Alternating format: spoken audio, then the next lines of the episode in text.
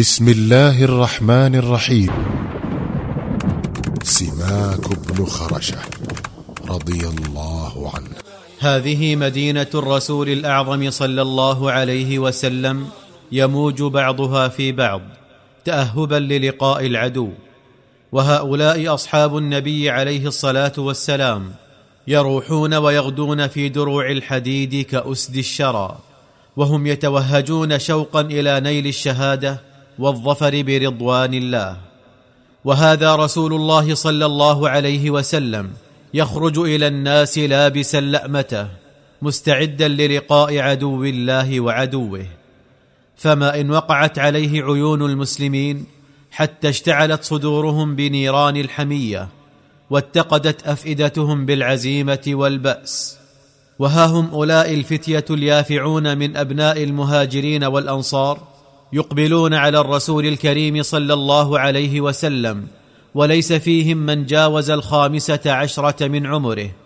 وهم يشدون قاماتهم القصيرة وينفخون صدورهم الغضة ليظهروا بمظاهر الرجال أمام الرسول عليه الصلاة والسلام املا في أن يجيزهم ويتيح لهم فرصة القتال تحت رايته والاستشهاد في سبيل الله قريبا منه.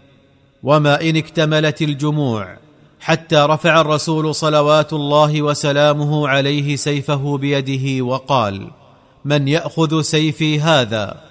فامتدت إليه أيد كثيرة كلها تريد أن تظفر بسيف الرسول صلوات الله عليه وسلامه وتحظى به. فرده الرسول الكريم صلى الله عليه وسلم وقال من يأخذ سيفي هذا بحقه؟ فقام إليه رجال فيهم عمر بن الخطاب والزبير بن العوام وغيرهما فأمسكه حتى قام إليه سماك بن خرشة أخو بني ساعد المكنى بأبي دجانة وقال وما حق سيفك يا رسول الله؟ فقال صلى الله عليه وسلم تقاتل به في سبيل الله حتى يفتح الله عليك أو تقتل. فقال أنا آخذه بحقه يا رسول الله فأعطاه إياه. عند ذلك اشرأبت الأعناق إلى أبي دجانة الذي منحه الرسول صلوات الله وسلامه عليه سيفه وآثره به على شيوخ المهاجرين وفرسان الأنصار. لم يكن أبو دجانة مجهول المكان في الحرب عند أصحاب الرسول عليه الصلاة والسلام أو مغمور المقام. فهم جميعا يقرون له بأنه كمي شجاع لا يهاب الموت. وهم جميعا يعرفون عصابته الحمراء التي يعصب بها رأسه إذا حمي الوطيس والتقى الجمعان ويطلقون عليها عصابة الموت. وهم جميعا يعجبون من مشيته التي يختال بها بين الصفوف لمبارزة الأقران. ومع ذلك فقد نفس عليه بعض الصحابة الكرام هذه المزية التي خصه بها الرسول الأعظم صلوات الله وسلامه عليه. فلنترك الكلام لواحد منهم ليحدثنا عن خبر أبي دجانة هذا ووقعه على نفسه. قال الزبير بن العوام لقد وجدت في نفسي حين سألت رسول الله صلى الله عليه وسلم أن يعطيني سيفه فمنعني إياه وأعطاه أبو دجانة وقلت أنا ابن صفية بنت عبد المطلب عمة الرسول عليه الصلاة والسلام وإني أقع في الذروة من قريش حسبا ومجدا ولقد قمت إليه واسالته أن يعطيني السيف قبله فأعرض عني وأعطاه إياه والله لأنظرن ما يصنع به ثم مضى فتبعته ومضيت في إثره.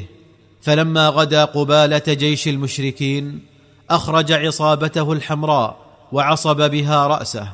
فلما رآه الأنصار التفت بعضهم إلى بعض وقالوا شد أبو دجانة عصابة الموت على رأسه. وهكذا كانوا يقولون له إذا تعصب بها. ثم امتشق سيف الرسول صلوات الله وسلامه عليه بيمينه. وطفق يمشي به مختالا متبخترا بين الصفوف. فنظر إليه الرسول عليه الصلاة والسلام وقال هذه مشية يبغضها الله ورسوله إلا في هذا الموطن أي موطن لقاء أعداء الله ورسوله صلى الله عليه وسلم. ثم انطلق أبو دجانة وهو ينشد نشيدا يهز القلوب هزا ويفعم الصدور حمية وشهامة. ثم أقبل على المشركين يصول بين صفوفهم ويجول فما لقي أحدا إلا قتله. وكان في عسكر المشركين رجل دأب على تتبع جرح المسلمين والإجهاز عليهم واحدا بعد آخر.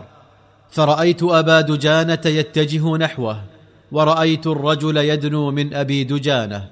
فدعوت الله أن يجمع بينهما وأن يجعل مصرع هذا الكافر على يدي أبي دجانة. فما لبثا أن التقيا وتبادلا ضربتين بسيفيهما في أقل من طرفة عين.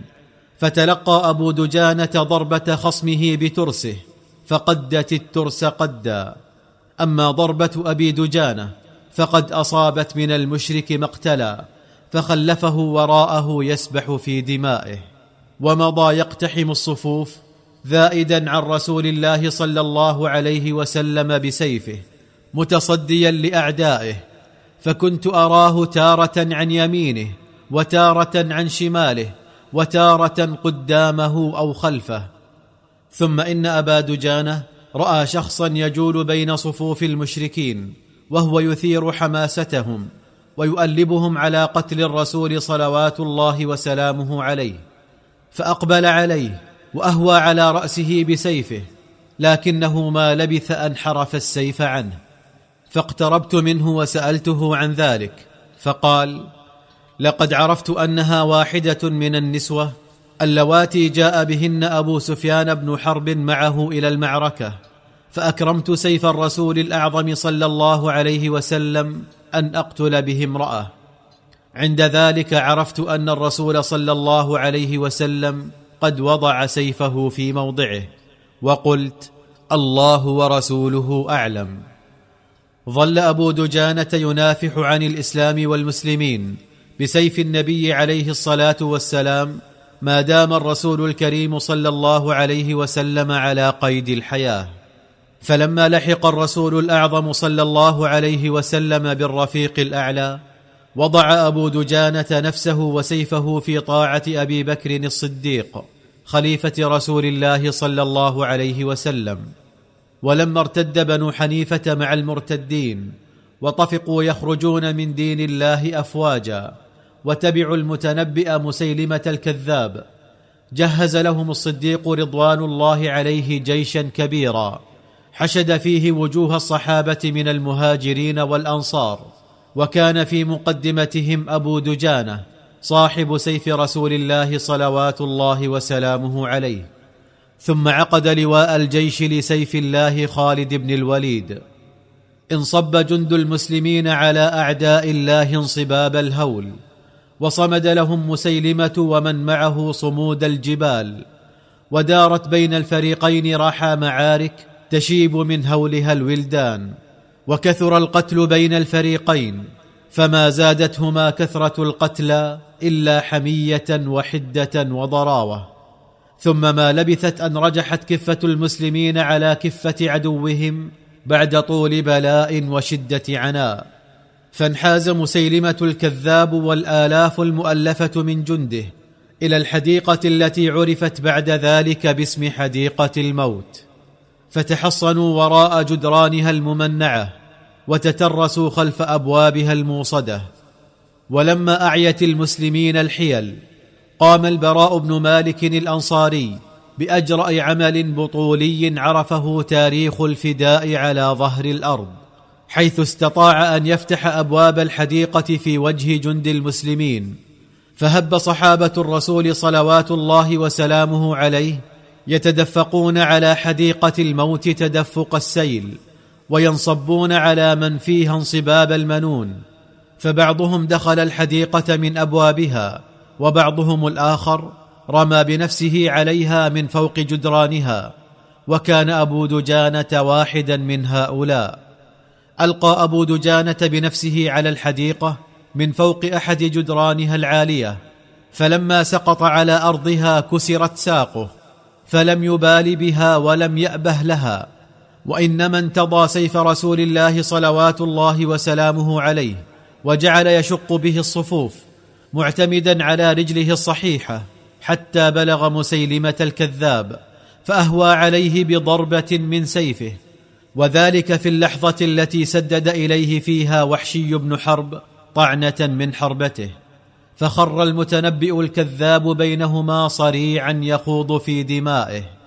عند ذلك كر أصحاب مسيلمة على الفارس الذي يحارب برجل واحدة يريدون القضاء عليه فما زال يجالدهم ويجالدونه حتى كلت قدمه وتكاثرت عليه ضربات السيوف وطعنات الرماح فخر صريعا شهيدا. لكن أبا دجانة لم يغمض عينيه غمضتها الأخيرة إلا بعد أن رأى جنود المسلمين يرفعون على أرض اليمامة رايات الإسلام.